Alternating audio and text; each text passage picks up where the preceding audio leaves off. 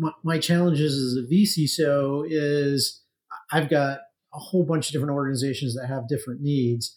And I need people that can stand by me when I'm dealing with a company that has five people in it and you know with a company that has uh, a, bu- a bunch of people in it. So I think it's it's very much relationship driven and it's and it's very much try to understand what my challenges are before you try to sell me a solution.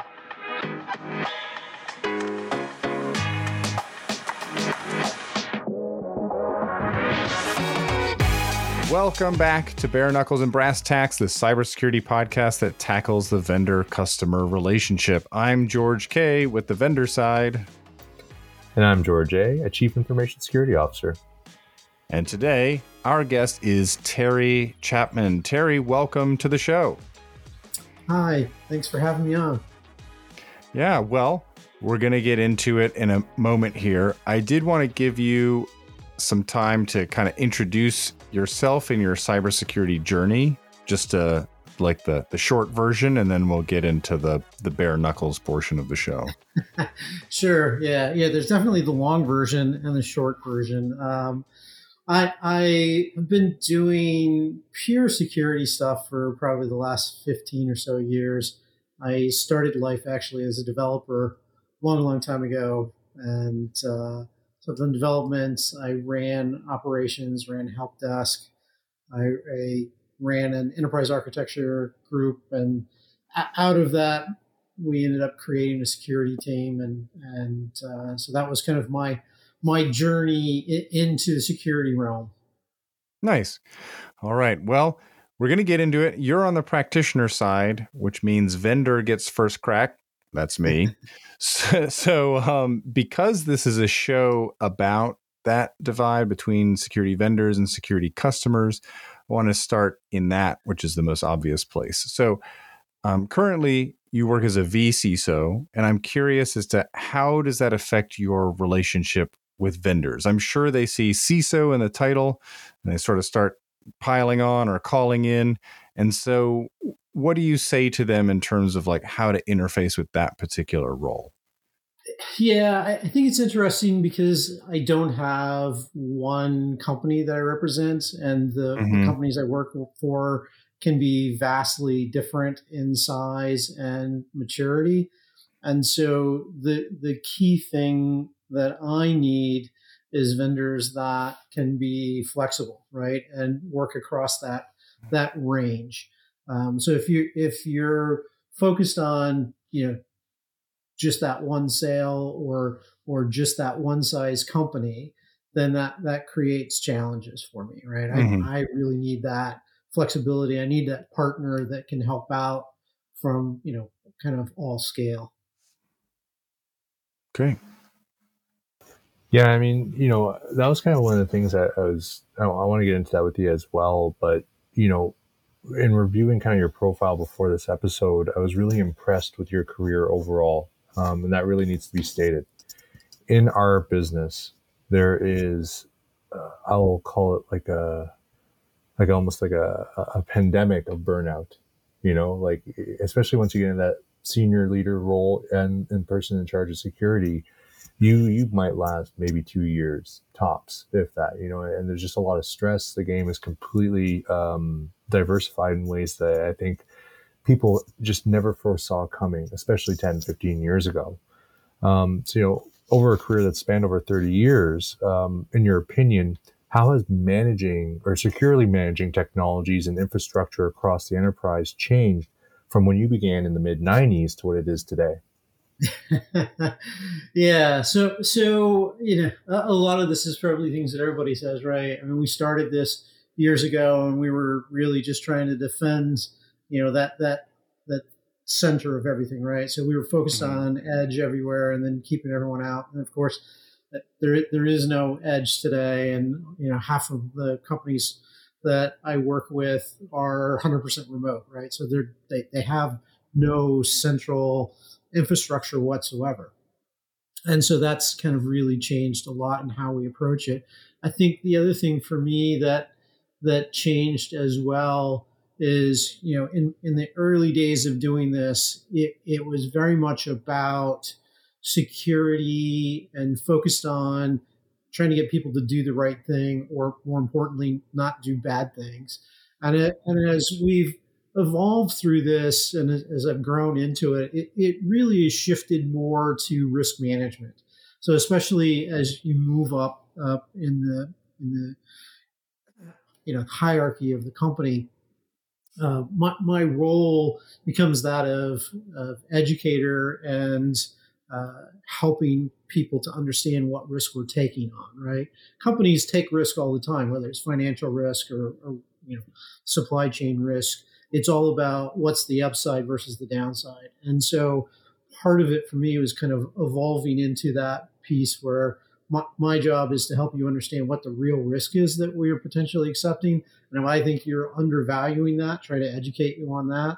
And I think that's you know a big change from you know where we started, which was just trying to keep people from doing stupid stuff. That's still a big part of the game, but I agree with that.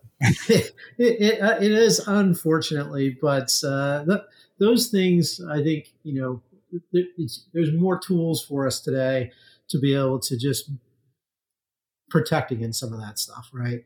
And then, and I think the other piece is, I think there was a, a time period where because we didn't have as many tools, we tended to, um, you know, maybe blame the our our employees more. And my approach to it today is is more of you know they're there trying to do their job mm-hmm.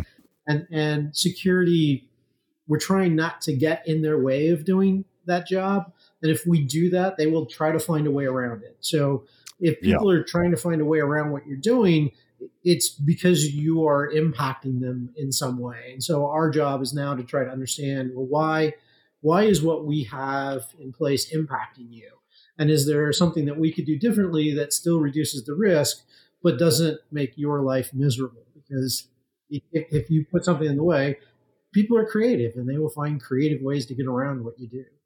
Humans are hackers. Yeah, that's going to say that speaks to something that um, I've been trying to push, and a lot of other CISOs I deal with. Um, security as a business enabler. I mean, realistically, if you're running an enterprise, particularly in a commercial organization, your job should be to make it easier to make revenue in a more secure manner. And I think if you're impeding mm. that by, you know, over inundating the organization with controls, like you can literally secure yourself out of business. And I think in a in a dream state, there are some CISOs who would love that, but then we would not have jobs. right. And I think that kind of kind of speaks to um, what George is going to ask you next, and it's you know the evolution of the role, eh, George? Yeah, yeah, for sure. I, I do want to tell just a very quick aside to your point, George, that I spoke with a major financial institution maybe a few months into the pandemic. And as part of their sort of lift and shift to work from home, they had adopted Microsoft Teams and I had this call with them and they're like, "But we've disabled all the all the file sharing so they can chat but they can't do anything." I was like, and I was like, I would just want. I, was like, I, I, was like, hold on, hold on, hold on, hold on. I love, I love, love. I was okay. like, I was like, okay, I'm going to say. I mean, this is like a Fortune 500 company, and I was like, so, and I was tr- not trying to be an asshole. I was like, so, you bought a collaboration platform in which people cannot collaborate, and he was like, yes, and I was like okay, I just needed to. I just needed to get that. anyway, and, and his re- Dropbox salesman calls him every month with, you know, you have uh, 700 people who have registered with your corporate yes. email addresses. If you yes. want to become a customer, we can help you control those. Yeah, I mean, that's what I was gonna say. I was like, I was like, dude, you. I was like, they're gonna find a way, and he was like, yes, I know, and like he was being pressured by the rest of the organization to like make anyway that's that's your story. But returning uh, to your career, Terry, um, to George's point, y- you painted a good picture of like, you know, first it's sort of like the moat model and block and hey, user, don't do that, up to this level of risk management. And then, as we said, business enabler. So I want to go a little deeper into the leadership style, which is, you know, the the things that were acceptable in the workplace in the 90s and early 2000s are certainly not there today not least of which you're dealing with completely decentralized you know distributed organizations. So what's been your secret sauce to you know rolling with the times and ad- adapting your leadership to changing mores social norms stuff like that um, well, you know, some of this is uh, just about being flexible, right? Uh, and and that's part of what we have to be in this space anyway. I, I think, right, is we have to we, we have to continue to develop and grow and be flexible and and and certainly you know when I when I started this stuff a long long time ago, it was a very different world uh, in IT and, and within the company, and certainly things that happened back then you know, thank thank goodness they don't they don't happen today. But e- even simple things like, you know, early on when we rolled out URL web filtering, um, we had a guy on the team that set them up, and it, it, it, was everybody called it the red screen of death, right? So if you went to a blocked URL, it like turned your whole screen red, and you know, ultimately it was about trying to make you embarrassed and you know, in in reality, it could have been a typo squatting. There, there's all kinds of reasons yeah. why you could have ended up there. And so, you know, getting to the point of, hey, this this isn't about you know, trying to embarrass people. This is about making good decisions. I think one of the things that that we rolled out in one place was just sending people, you know, like a monthly summary of here's all the sites you visited. And, you know, mm. people's behavior changed just kind of self it's like they know they're being monitored. Now mm-hmm. i didn't have anybody watching that stuff but by sending it out to people they suddenly behave differently right? For sure. Okay cool. Yeah i think that's that's kind of the important thing right is, is like you know the tech's always going to change and i think the messaging is always going to change but you know as long as you're able to still um, humanize, I think, your approach to business, whether that's the 90s, the 2000s, or today. Uh, it, it's still people. You're still managing people. It's people mm-hmm. managing technologies, but ultimately you're managing people. So I think, you know, if, if you're not, as the leader, able to empathetically put yourself in their perspective, you're probably not going to do too well. And they're not going to do too well either, right? No, I, I, I agree with you 100% on that. And, you know, I think that that was always my approach is try to understand it from the position of the people that we're working with, right? And and what we have to do is look at what's the real risk, right? That there there I, I had a a location in uh, Europe and they had a warehouse management system, and so essentially they have you know RF guns that tell people go here, pick this, do that. And they came to me and they said, it, it's terrible trying to log in to these tiny little things with mm-hmm. our gloves on. Can can we, you know, do something to allow people to scan to log in? And so, you know, we start to look at it and say, well, what what's the real risk here, right? So the the identity that you're logging in with, what can it do? What can't do anything. It just gets told, go here, pick up this, go there, drop it off. And so when we look at it and say you know, the risk associated with that's pretty darn low, and it has right. no access to any other things. So yeah, let's let's figure out what's an easy way to do this versus saying you know oh no you can't ever you know have yeah, some yeah, way yeah. to just magically get in right. I feel like that's like a I feel like that's like a pragmatic versus dogmatic approach, right? Like the the dogma yeah. might be like zero trust everywhere, but to the oh, I see you rolling your eyes, but to the point of like, you know, you blocked everything and you just made their life really frustrating because they're working in a warehouse with gloves on because of other workplace safety rules and they can't use the appliance that they're given. Yeah. And so it's, you know, it's very much about trying to understand w- what are the, you know, the actual environment that, that you're working in.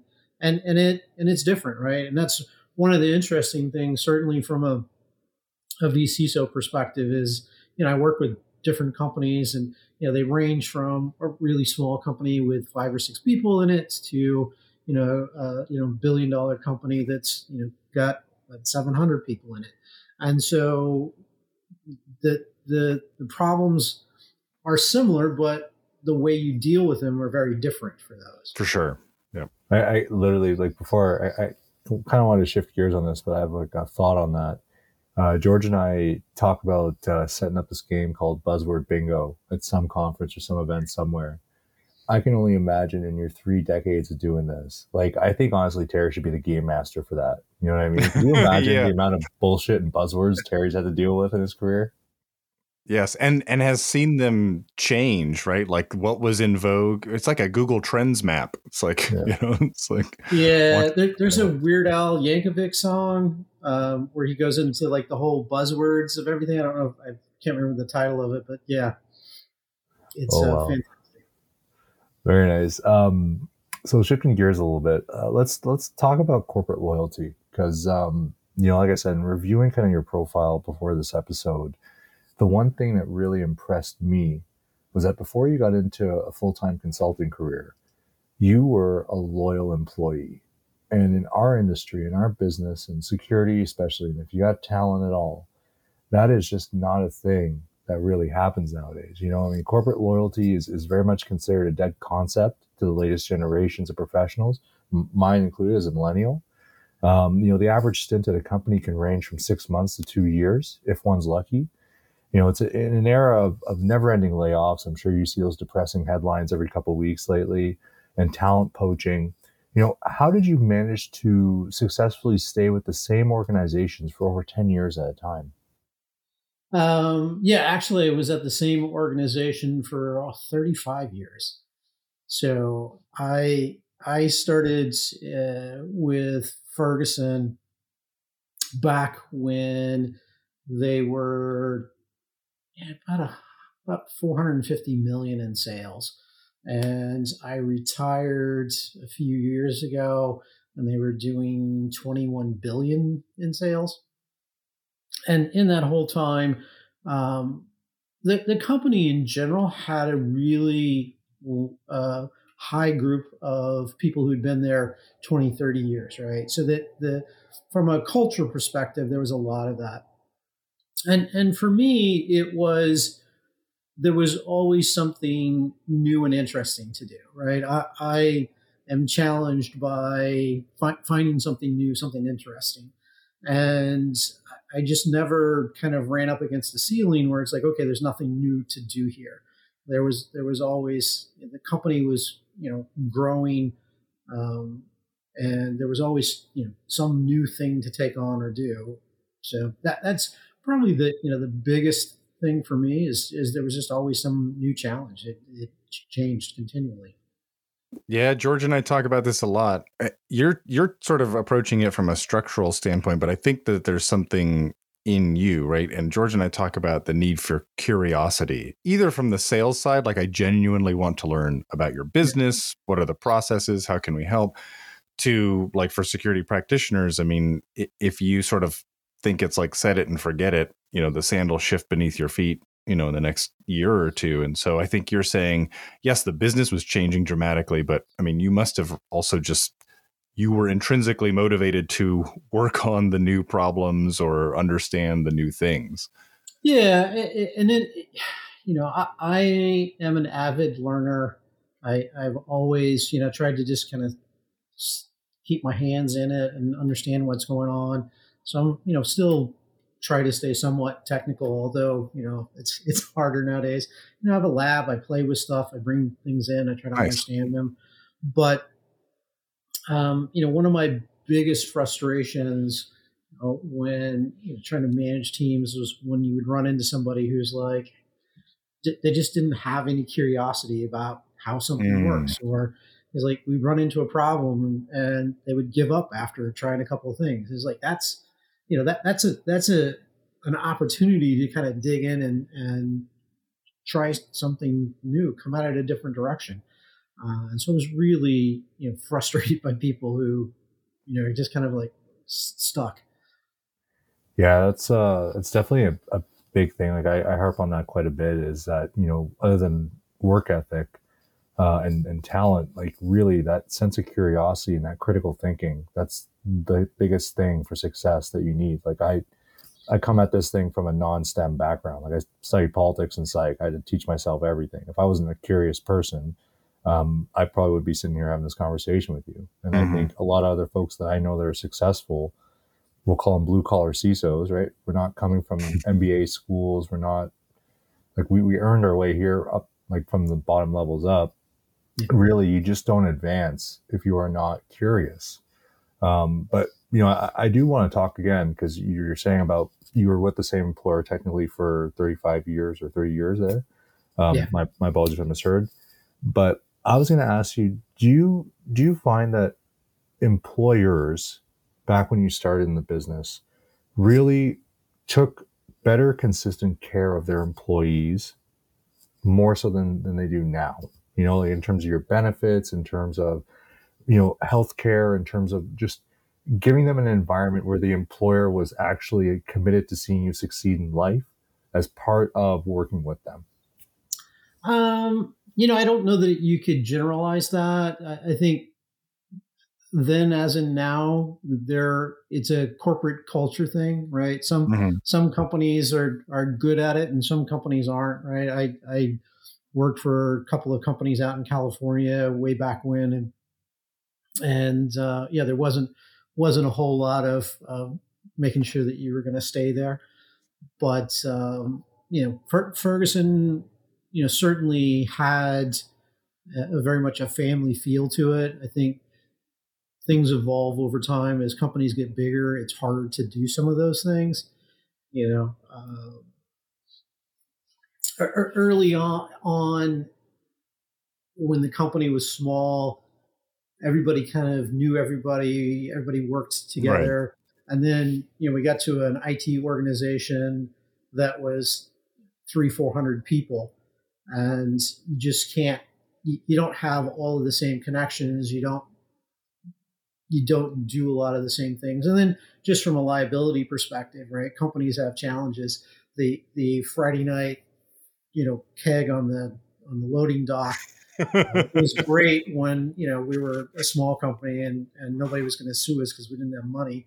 Uh, but when you became a billion dollar company, it was like, yeah, that stuff doesn't doesn't pass anymore, right? Get that? Yeah, I feel that. Uh, I I do miss the let's go for some bevies in the parking lot. I do miss those days, but uh, we're definitely over a decade past that. Yeah. Yeah. All right. Uh, we're going to take a short break and then we're going to be back with the brass tacks.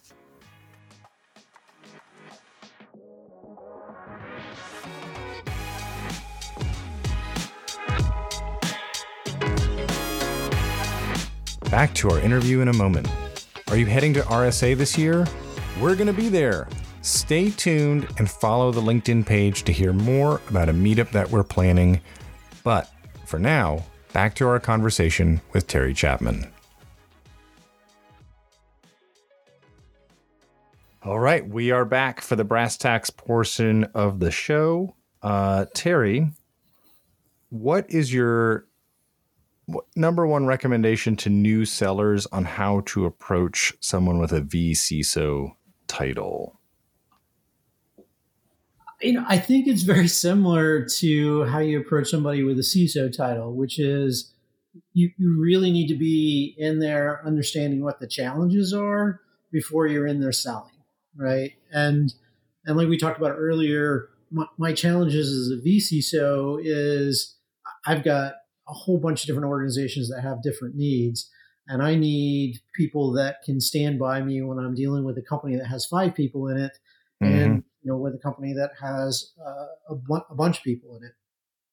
So I think it's it's very much relationship driven, and it's and it's very much try to understand what my challenges are before you try to sell me a, a solution. So, switching gears to to kind of I guess your your earlier parts of your career.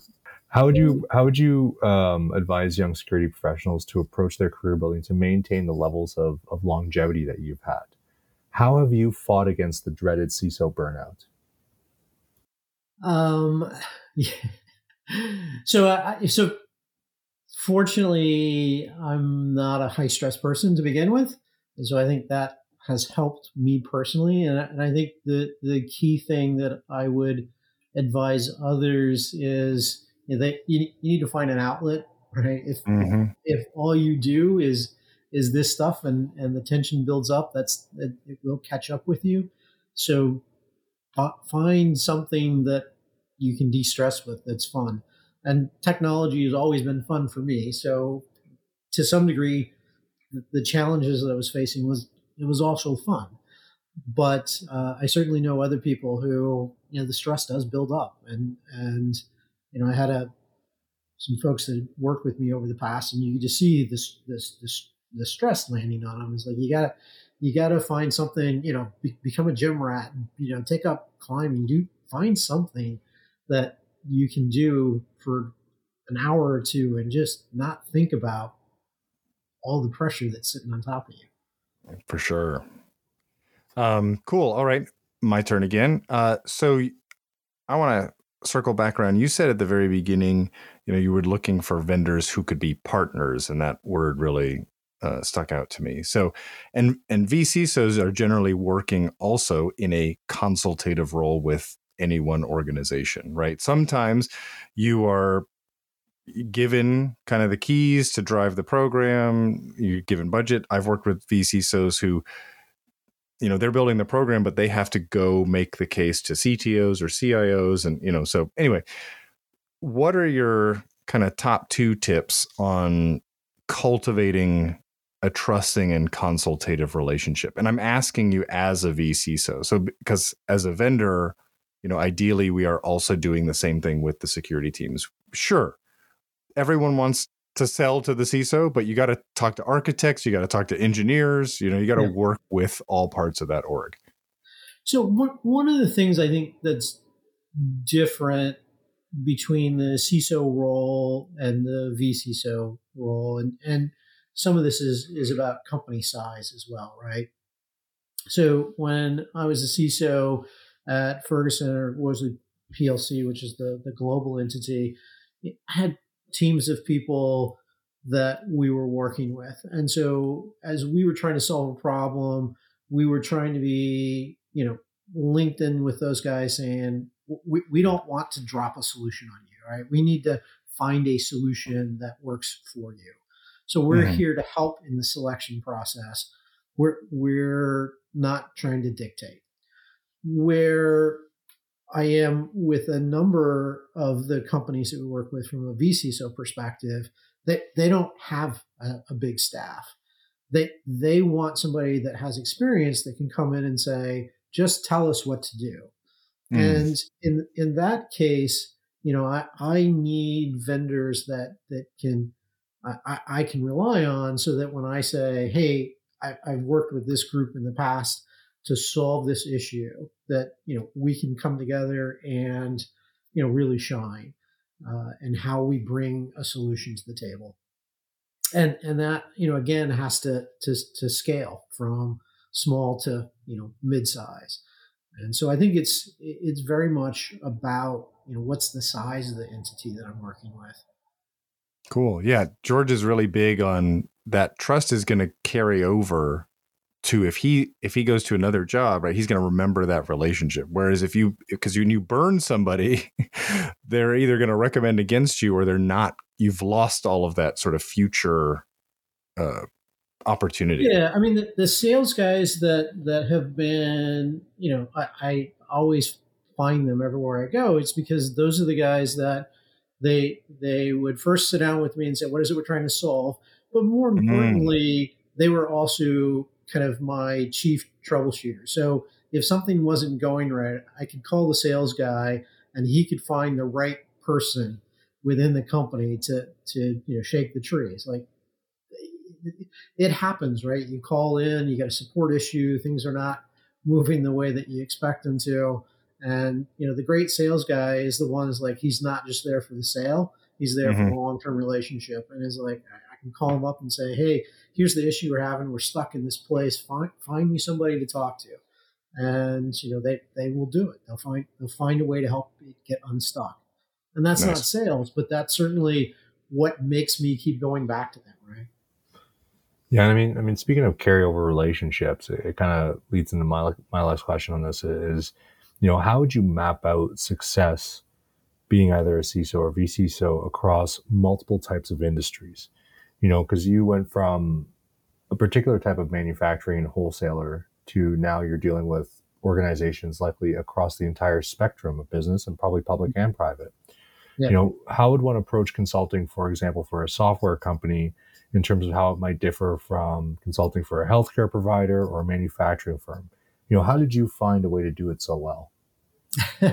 so I, I think for me, the the key thing is having built a good overall technology base, right? So I came up through the technology space.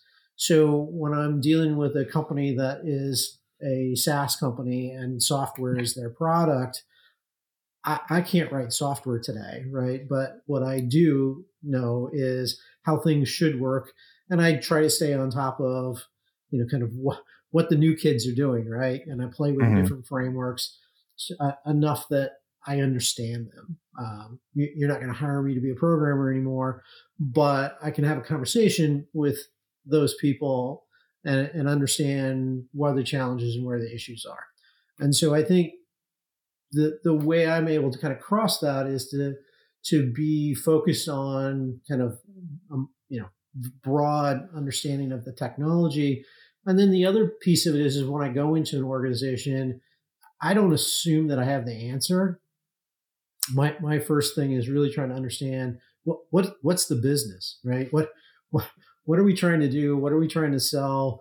What where are our risks, right? Have we have we gone through any kind of threat modeling to to understand where challenges could come from? Um, so th- those are really, I think, the way to approach it so that you're not focused in on any one type of company. Yes, you know, the, the challenges in a legal firm are very different than the challenges in a manufacturing firm. But if you start from the principle of what, what is the problem that we're trying to solve and what what is the actual risk, not not what what's the book risk, but what's the, the real risk, right? That, that word risk keeps coming through a lot of these answers you're giving us, Terry. well, and, and the challenge is th- there's kind of the book answer, right? Thou shalt never do this. Or um, the, the challenge is when you start to look at it and you say, well, what? Yes, there's a risk associated with this, but how likely is all of the, the things to line up for that to actually take place? And mm-hmm. that's very different in different organizations. And so you just have to take that into account. You know, similarly, when we look at like really, really tiny organizations and we're looking at things like how do things get pushed into production and how do we do segregation of duties? Well, guess what? There's one guy and he he's he's doing everything. So, you know, the, the, your segregation of duties is, is is trust, right? Is this guy doing the right things. And if you want to reduce the risk a, a little bit, let, let's create separate authentication identities for those roles so that if you know one role as the development side gets compromised that isn't necessarily the one that can push stuff into production so we can still reduce the risk associated with it without saying oh you need to hire three more guys right so there's there's mm-hmm. ways to approach it that that but you have to look at what's the what's the situation, what's the reality there. I just want to say thank you for not blanketing that response with like zero trust because people just throw that word out there like it's supposed to solve everything. and I'm like, no, no, it's about a very specific type of identity and access management. But I just appreciate your attention to detail, sir. Great. Um, Terry, want to thank you so much for taking the time uh, to sit with us and share your experience and your expertise. Yeah, thank you. It's been uh, it's been a lot of fun. I uh, I hope we get the opportunity to meet you in person at one of these big conferences at some point soon, sir. Yeah, definitely.